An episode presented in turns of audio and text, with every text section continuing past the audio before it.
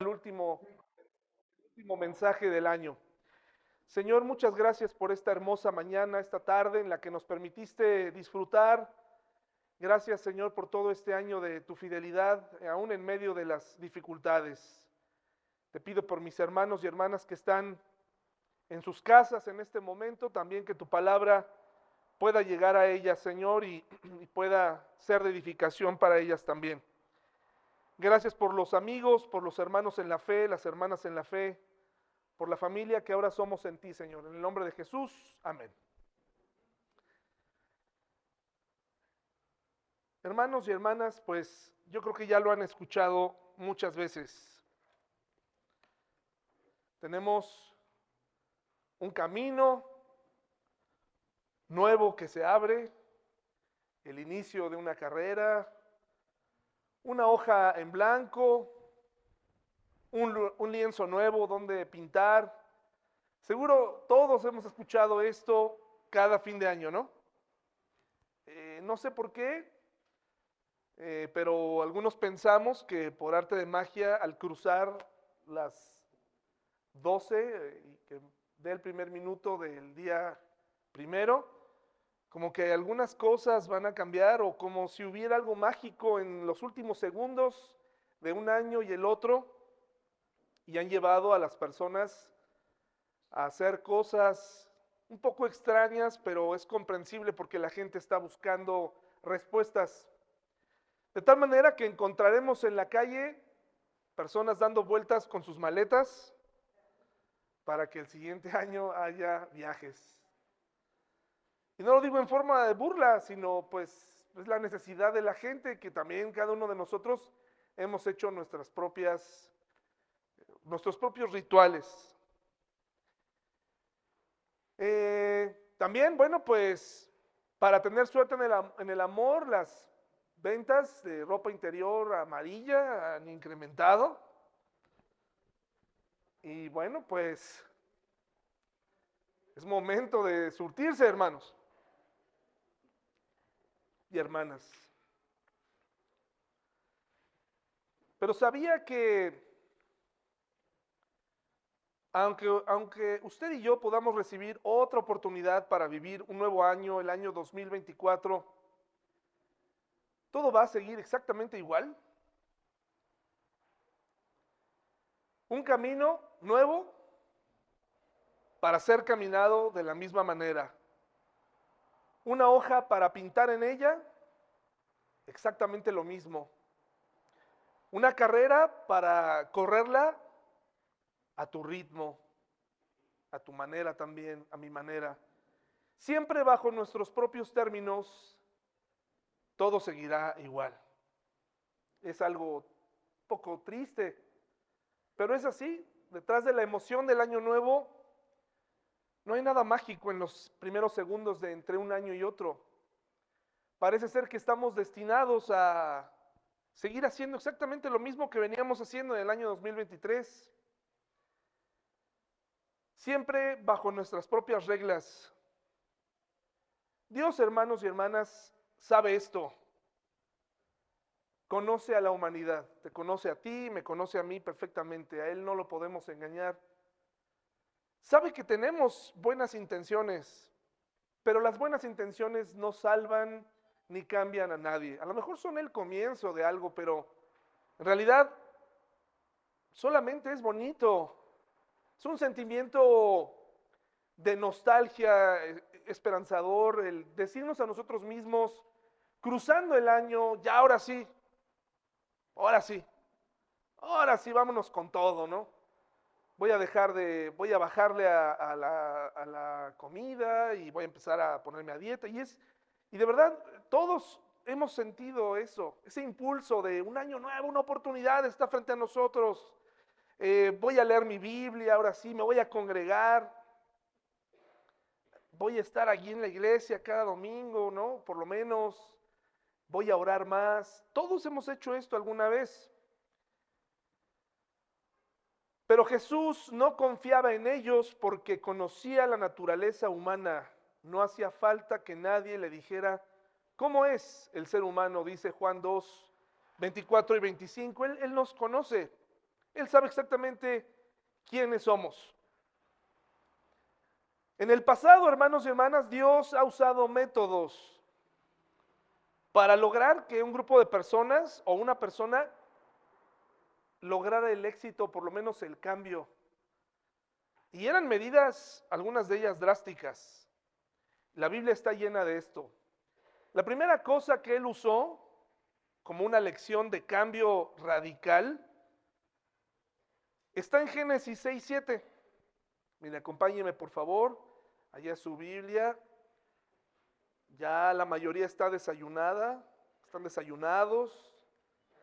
Ahora el problema va a ser que les va a dar sueño. Génesis 6, 7, por favor. Génesis 6, 7.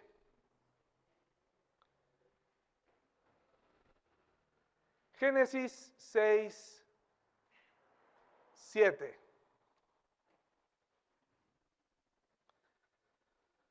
Procesos de cambio.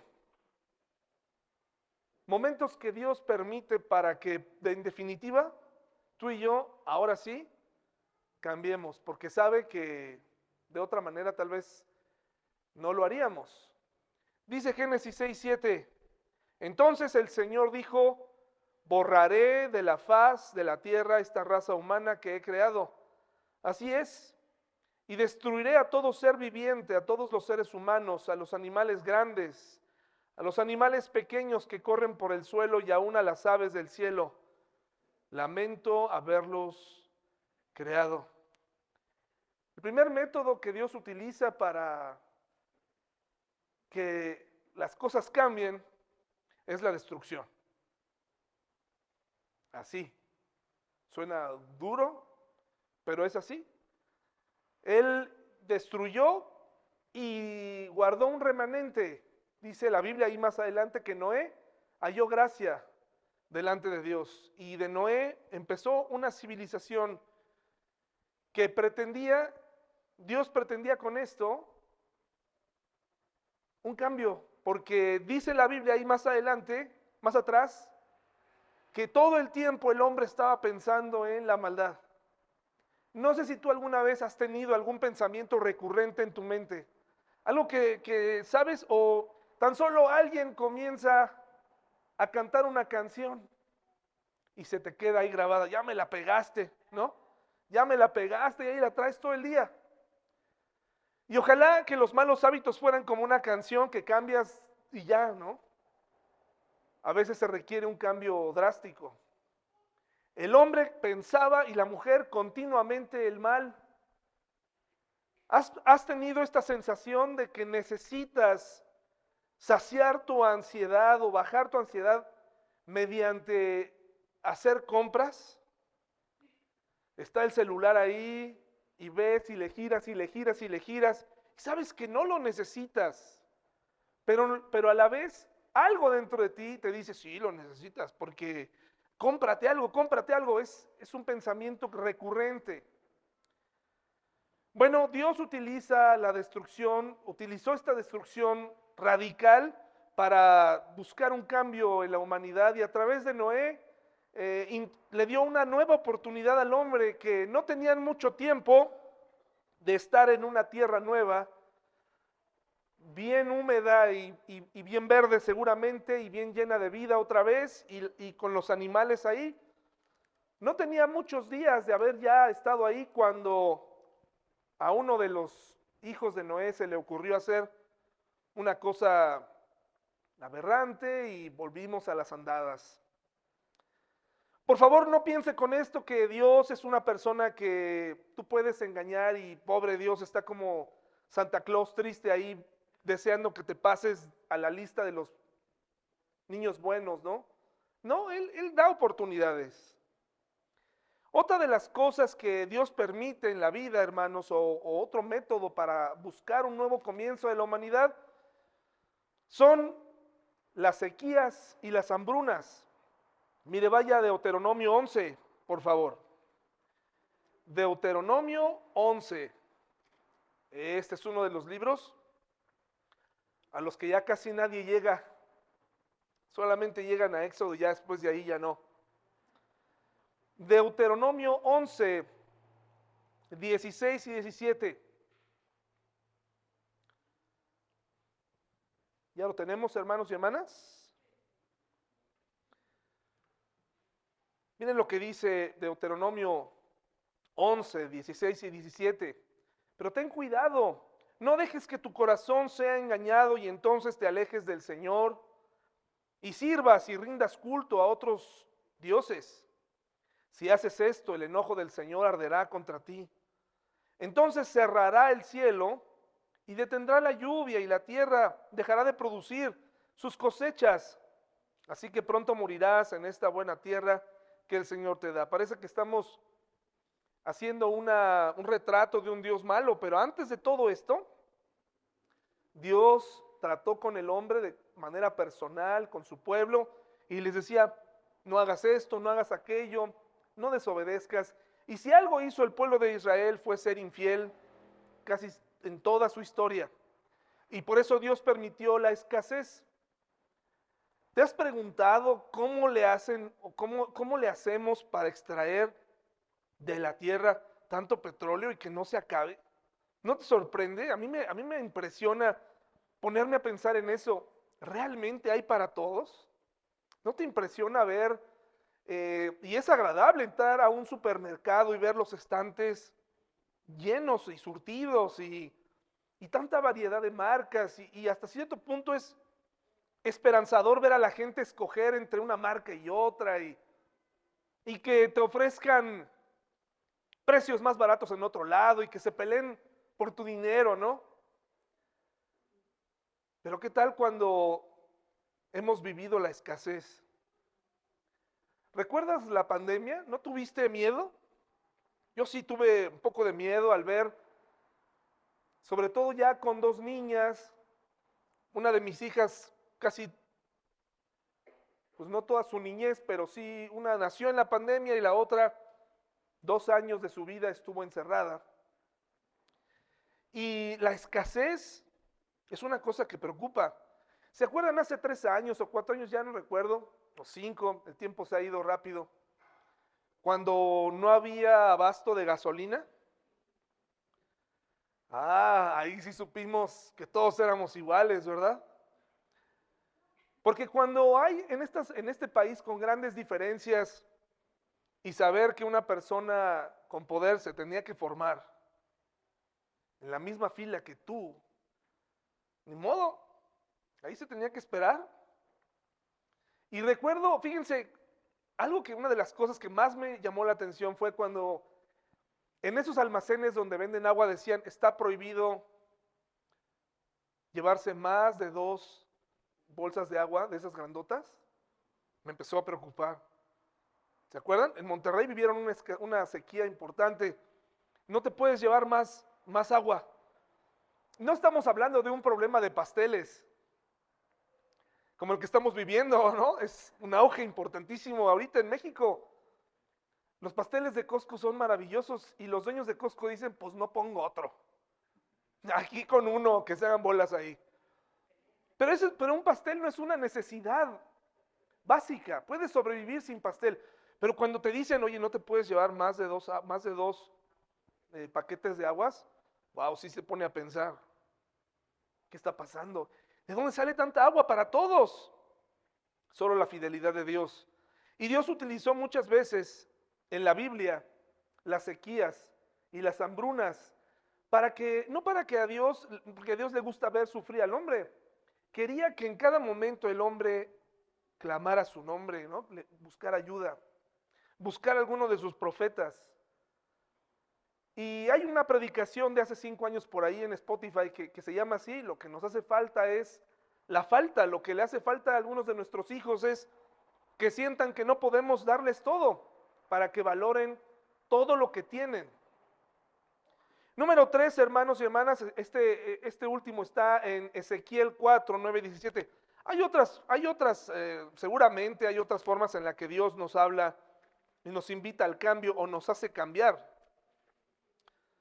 Pero quiero hablarles de estas tres señales. El, diluvio, o sea, la destrucción total para volver a empezar, la escasez como una forma de reflexión sobre lo que tengo, sobre lo que tuve. Pero también Dios ha usado señales. Pero por favor, esta es la más peligrosa de todas. Los hombres siempre andamos buscando, hombres y mujeres andamos buscando señales. Si eres soltero, andas buscando señales, ¿no? Si ella es para mí, que me sonría, ¿no? Aunque yo no le hable para nada, pero que me mande una señal para que sea más fácil. Hoy en día les han facilitado mucho las cosas a los jóvenes. Ya no tienen que decir nada, ya nada más les ponen una canción.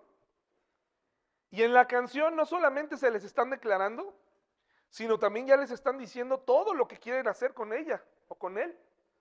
Imagínense, ¿no? Son canciones ya muy explícitas, poco románticas, pero se ahorran tres semanas, un mes, dos meses de cortejo. La mandan por WhatsApp, la chica lo oye, si no lo bloquea, eh, va bien. Tiene posibilidades de que ocurra todo lo que la canción dice que va a ocurrir. Pero el amor no es así. Pero hay que tener cuidado. Yo conocí un caballero que siempre me decía, es que las señales, son muy importantes las señales. Y, me decía, yo por ejemplo, dice, veo mucho el número 3. Me lo encuentro. Número tres, en las cosas. Ah, sí, el número tres. Mira, por ejemplo, ahorita, ¿no? Hay un tres ahí. Ah, ah. En los tickets, ¿no? Ah, no, muy bien. ¿Y qué te quiere decir eso? No, pues, señales. Yo tengo que descifrar. Imagínense si la palabra de Dios fuera. Yo no entiendo, no conozco mucho, sé un poquitito de la numerología o la, cábala o esas cosas en donde la gente se mete, pero los números, ¿no? los horóscopos te, te preguntan de dónde naciste, qué eres. Con eso sacan información para el futuro, para la toma de decisiones. Imagínate una persona que está viviendo de señales. La Biblia, hermanos y hermanas, es difícil de leer porque así nosotros lo hemos decidido. Tú sabes perfectamente que si necesitas pasar un examen, no importa cómo le vas a hacer, vas a buscar ayuda y vas a comprender el libro de Baldor, del álgebra. Ah, vas a pedir ayuda, vas a pagar clases, particulares. Y al final de cuentas, a lo mejor no eres excelente en matemáticas, pero al menos, y a lo mejor ahora a mí no me preguntes cómo despejar ni X, ni Y, ni nada de eso, pero lo tuve que hacer en su momento. En el caso de la Biblia tienes al Espíritu Santo que interpreta las escrituras pero que no está llena de señales eh, eh, eh, así como contradictorias o difíciles. La palabra de Dios, en un 99%, su voluntad ha sido revelada para ti. No hay confusión. A la gente le encanta andarle buscando números. Ah, mira, es que aquí a lo mejor si le sumas y así. No, no es cierto, hermanos. La Biblia está hecha para que los humanos la entendamos. No es un libro mágico, no es un libro, es un libro diferente porque tiene, es la palabra de Dios y nos dirige. Nada más que no queremos, en muchos casos, hacer lo que aquí nos dice.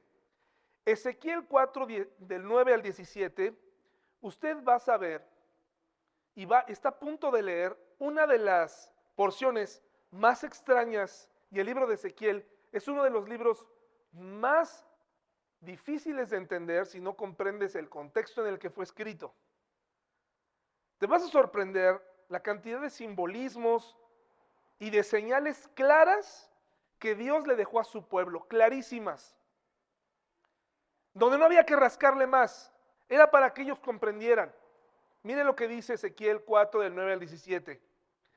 Le está hablando Dios al profeta. Ahora acuéstate sobre tu lado izquierdo y pon sobre ti los pecados de Israel cargarás con sus pecados todos los días que permanezcas acostado sobre ese lado. Esto era muy importante. Dios estaba permitiendo que el profeta cargara su propio peso para que él sintiera la necesidad de predicar, del arrepentimiento de la gente, porque el pecado de las personas era mucho.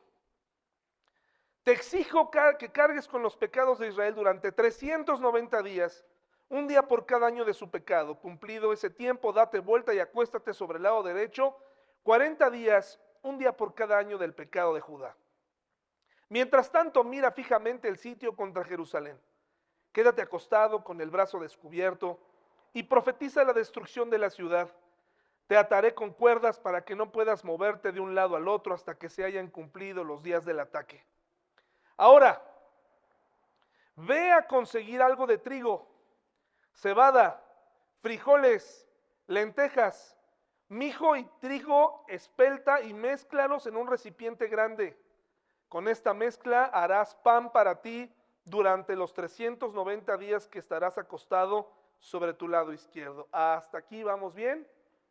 Iba a preparar una comida todos los días, pero no era una comida normal.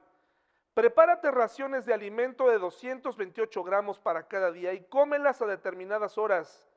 Luego mide una jarra de agua para cada día y bébela a determinadas horas. Una dieta con un propósito. Prepara este alimento y cómelo como si fuera un pan de cebada.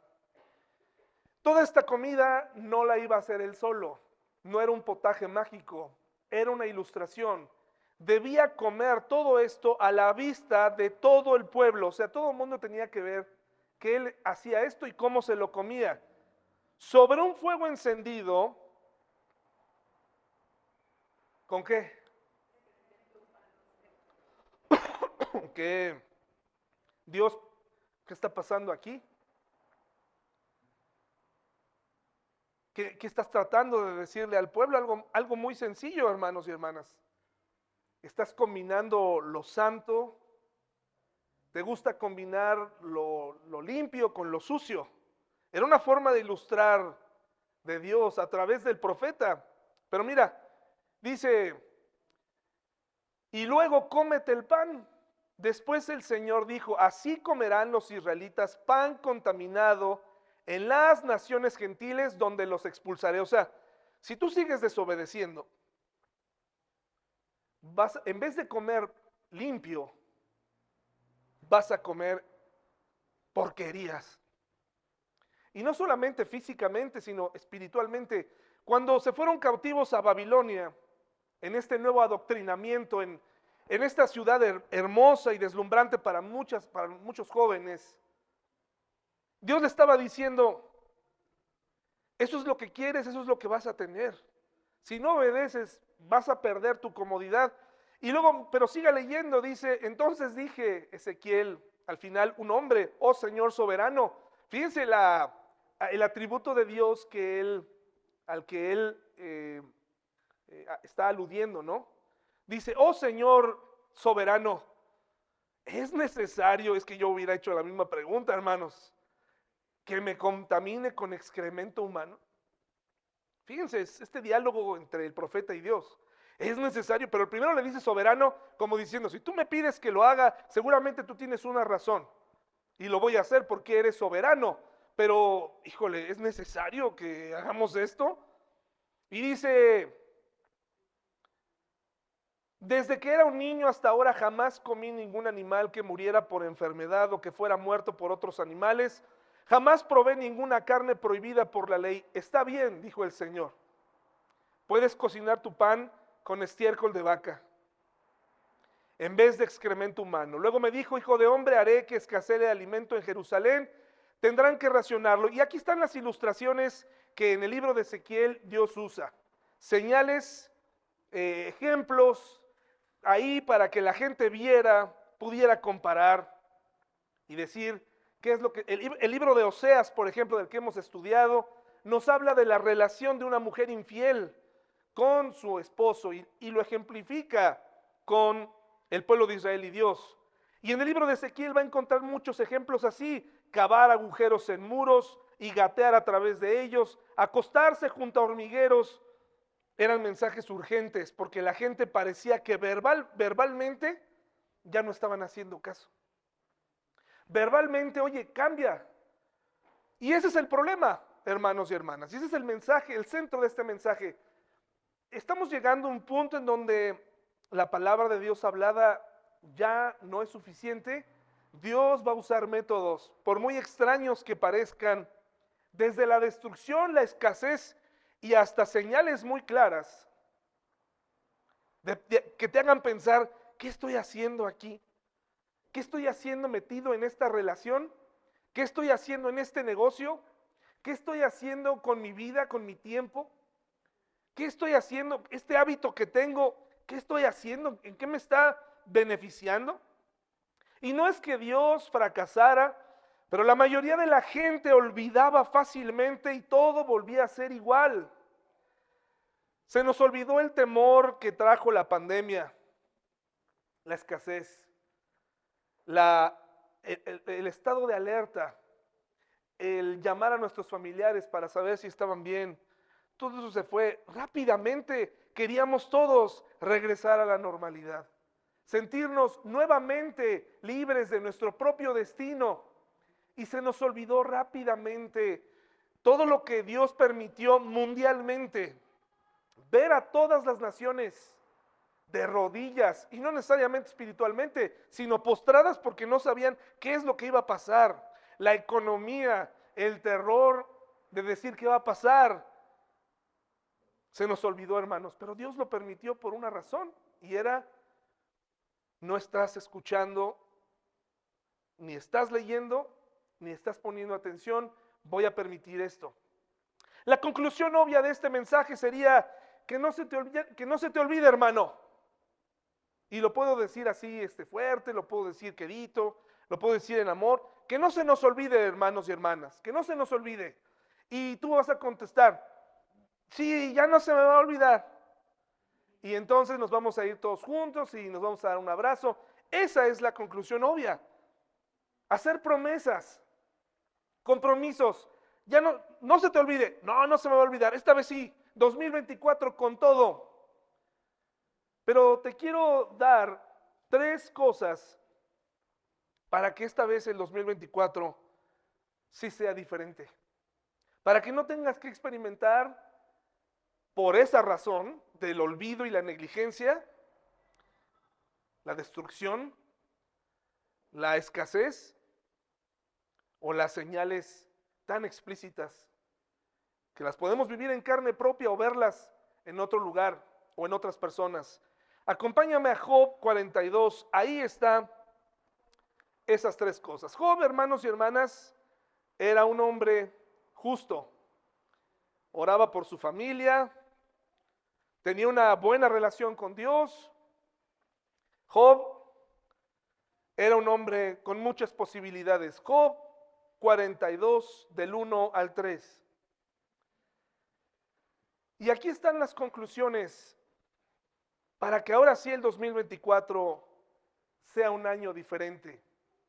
Para que no regresemos, porque estoy seguro que aunque no todo se hizo mal en el 2023, hay cosas que siguieron exactamente igual o que empeoraron. Y eso es donde Dios ya no quiere que estemos atorados ahí, que estemos detenidos, que nuestra vida eh, sea así de miserable por no avanzar.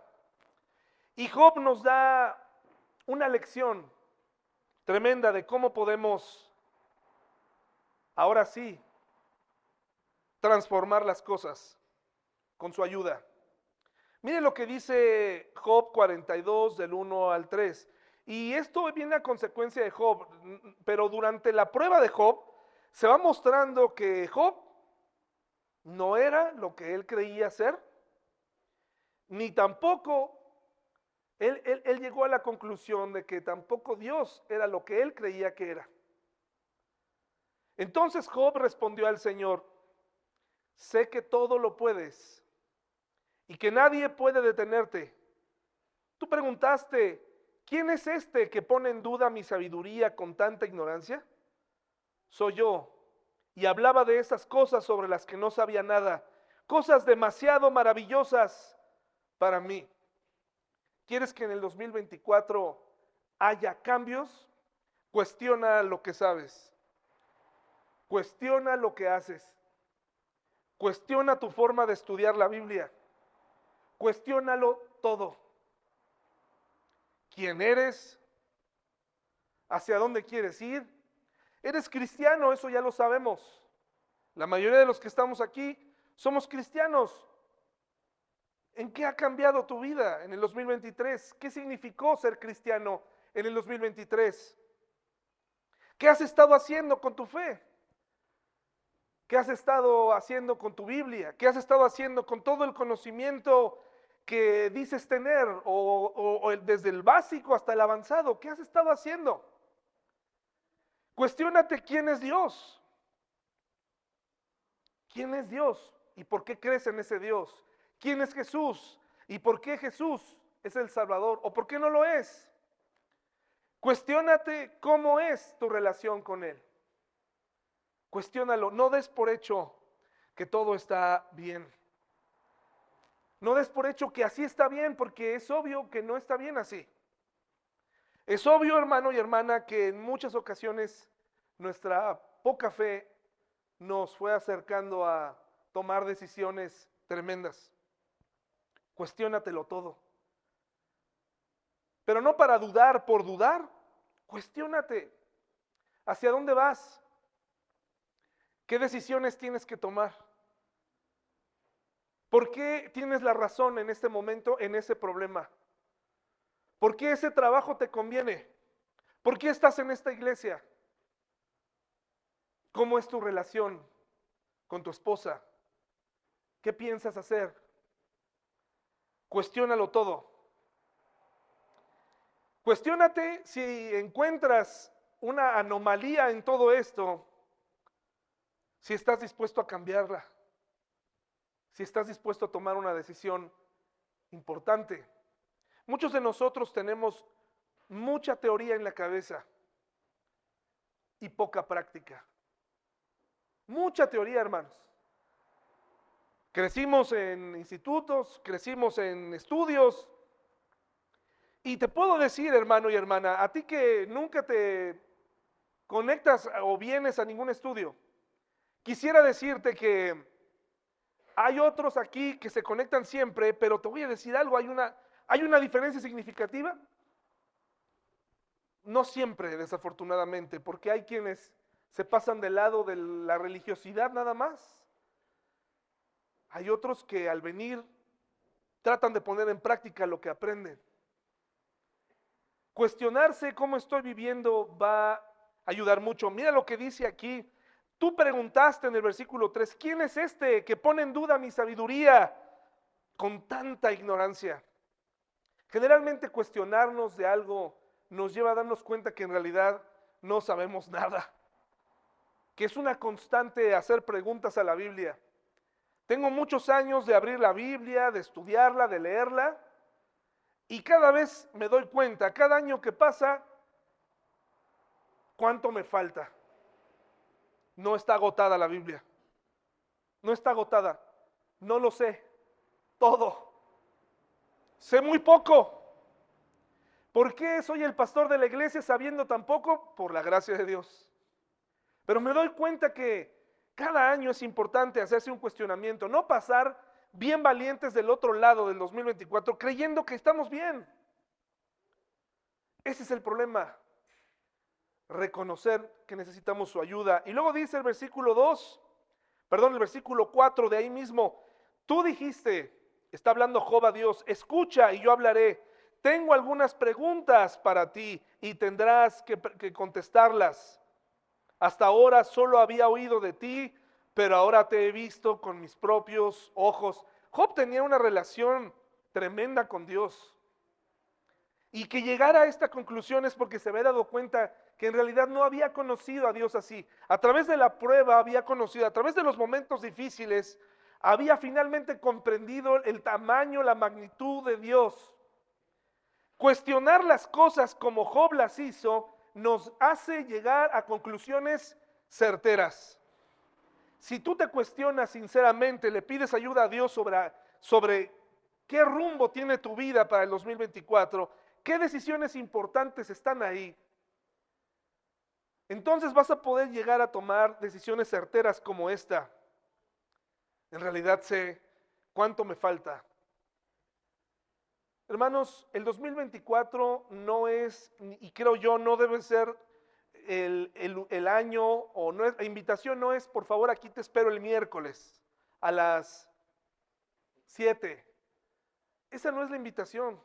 Te espero el domingo a las diez y media, no faltes, trae tu Biblia. Esa no es la invitación, hermanos. Eh, aunque venga una persona, se va a dar el estudio. Y si no, va a ser desde casa. La invitación es, date cuenta que tú tienes una relación con Dios, que no depende de mí. Y esa relación con Dios tiene que crecer en el 2024. Si lo vienes a hacer a la iglesia, per- perfecto, va a ser increíble, juntos lo vamos a hacer. Pero tiene que empezar en tu casa. No, es, no somos como niños, hermanos, que queremos hacer todo rápido y, y- y- comer mucho. Me, me- encanta porque veo a mis hijas crecer y veo a mi hija que si algo le gusta, eh, que está en la mesa, te pide más. Pero Paola y yo sabemos que no se va a comer ni lo que tiene ahí, pero ella quiere más. Es un instinto. Dame más porque se ve tan bueno. Se lo van a acabar. Hermano, sé fiel en lo poco. Toma un, versi- toma un libro de la Biblia y pide al Espíritu Santo que te ayude y síguelo. Permite que el Espíritu Santo te redarguya. Hermanos, muchas personas solamente tienen teología en la cabeza. Y la teología es importante, pero es más importante la relación con Dios.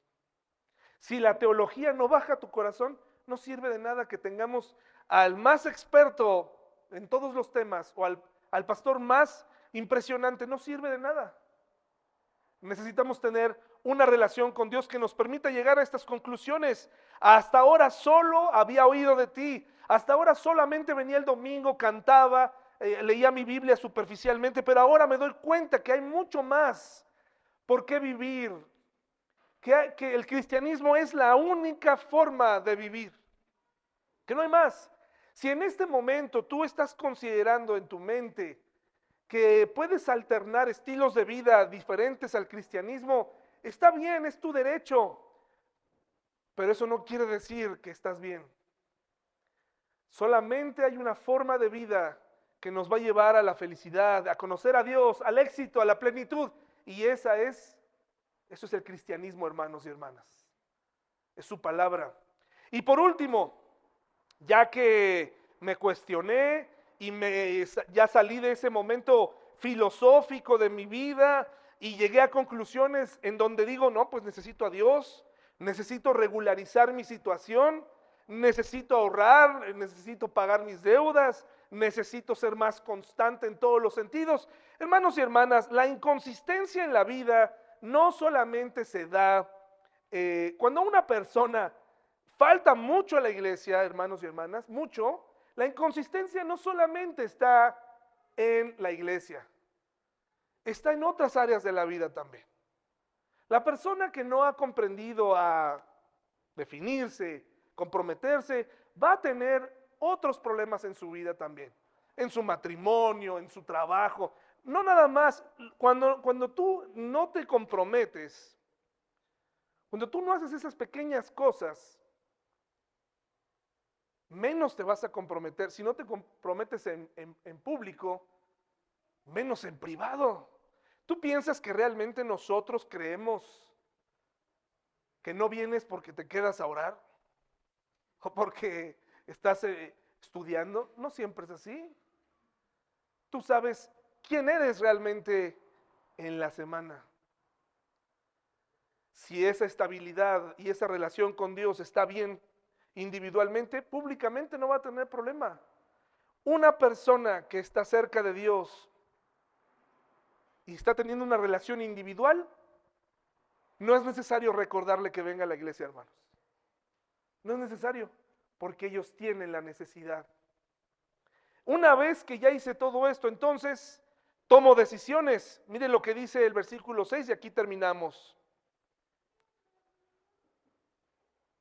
Ya que él dijo, bueno, ya me cuestioné, sé, que soy ignorante, sé que hablaba de cosas que no, sab- que no sabía, ahora las comprendo mejor, sé que tuve que escucharte, sé que ahora ¿Te conozco mejor? Versículo 6 dice él, me retracto de todo lo que dije. Y me siento en polvo y ceniza en señal de arrepentimiento. Los judíos, bueno, en este caso este, es un periodo previo al judaísmo, pero la gente de Oriente tenía métodos para mostrar su arrepentimiento, hermanos. En serio, ¿eh? Y uno de ellos era sentarse en polvo y ceniza para mostrarle a la gente que se habían arrepentido. Periodos posteriores, la gente que estaba lamentándose por alguna actividad, por alguna situación que hacía, realmente lloraban, se rasgaban las vestiduras. Y decían, ¿qué he hecho? Lloraban. Muchos reyes como Josías, cuando se dio cuenta que la Pascua no se había celebrado y se encontraron la ley metida entre las cosas ahí del templo, por ahí en algún estante, cuando fue sacada ellos lloraron y decían, no puede ser que esta ley se haya quedado aquí. Me retracto y todo lo, de todo lo que dije y me siento en polvo y ceniza en señal de arrepentimiento. En otras palabras, hermanos y hermanas, la señal, lo que él llevó a hacer en su vida fue, voy a tomar decisiones radicales, hermanos. El arrepentimiento nos conduce a decisiones radicales. Y te vuelvo a repetir, no es una invitación de, bueno, el domingo aquí te espero, ¿eh? Y si no, nos vamos a enojar contigo. Y no, hermanos, no, no, no, aquí somos amigos. Si alguna vez eh, te he dado la impresión de que yo te estoy persiguiendo, no es así. Yo no persigo a la gente, hermanos. Yo tengo mis propios problemas. Más bien es, decide qué vas a hacer en el 2024 de una vez por todas en, estas áreas tan importantes en tu búsqueda por Dios. ¿Qué vas a hacer en el 2024? ¿De qué te va a servir tu fe en el 2024? ¿Qué decisión tienes que tomar?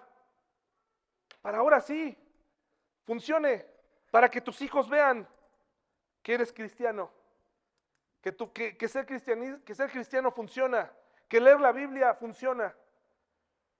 Y hasta hay un estudio estadístico, ahí vimos la otra vez, ¿se acuerdan? De todo lo que provoca la lectura individual y la oración. Es tu decisión, hermano. ¿Qué tan profunda va a ser tu relación con Dios? Em, ¿Cuántos problemas, cuántas problemáticas, cuántas situaciones se te van a presentar en 2024?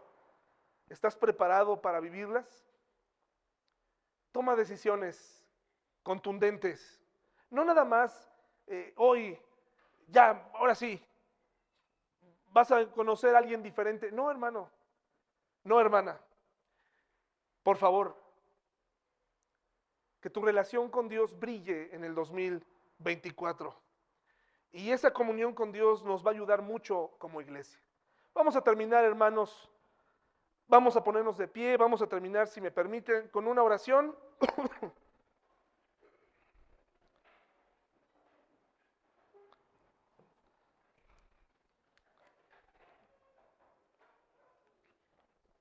Efectivamente, hay un camino, hay una hoja en blanco y todo lo que gustes. Pero solamente tú sabes si esta vez sí quieres que sea diferente. Solamente tú sabes. Si la iglesia no te alimenta, puede ser. Puede ser. Busca una que sí. Y no lo digo por nadie en específico, hermanos, ¿eh? porque hay quienes, no, es que se lo dijo por mí, y me han hecho cada historia, hermanos. Con decirles que este año le he atinado a casi la vida de alguien, así perfecta, y nunca me enteré. O sea, esa persona dijo, no, es que tú dijiste esto y tú, nunca me enteré a qué se refirió, ni nada. Pero si la iglesia no te llena, si tienes serias dudas sobre, no, es que eh, el estilo del pastor, está bien, está bien. Busca una que sí.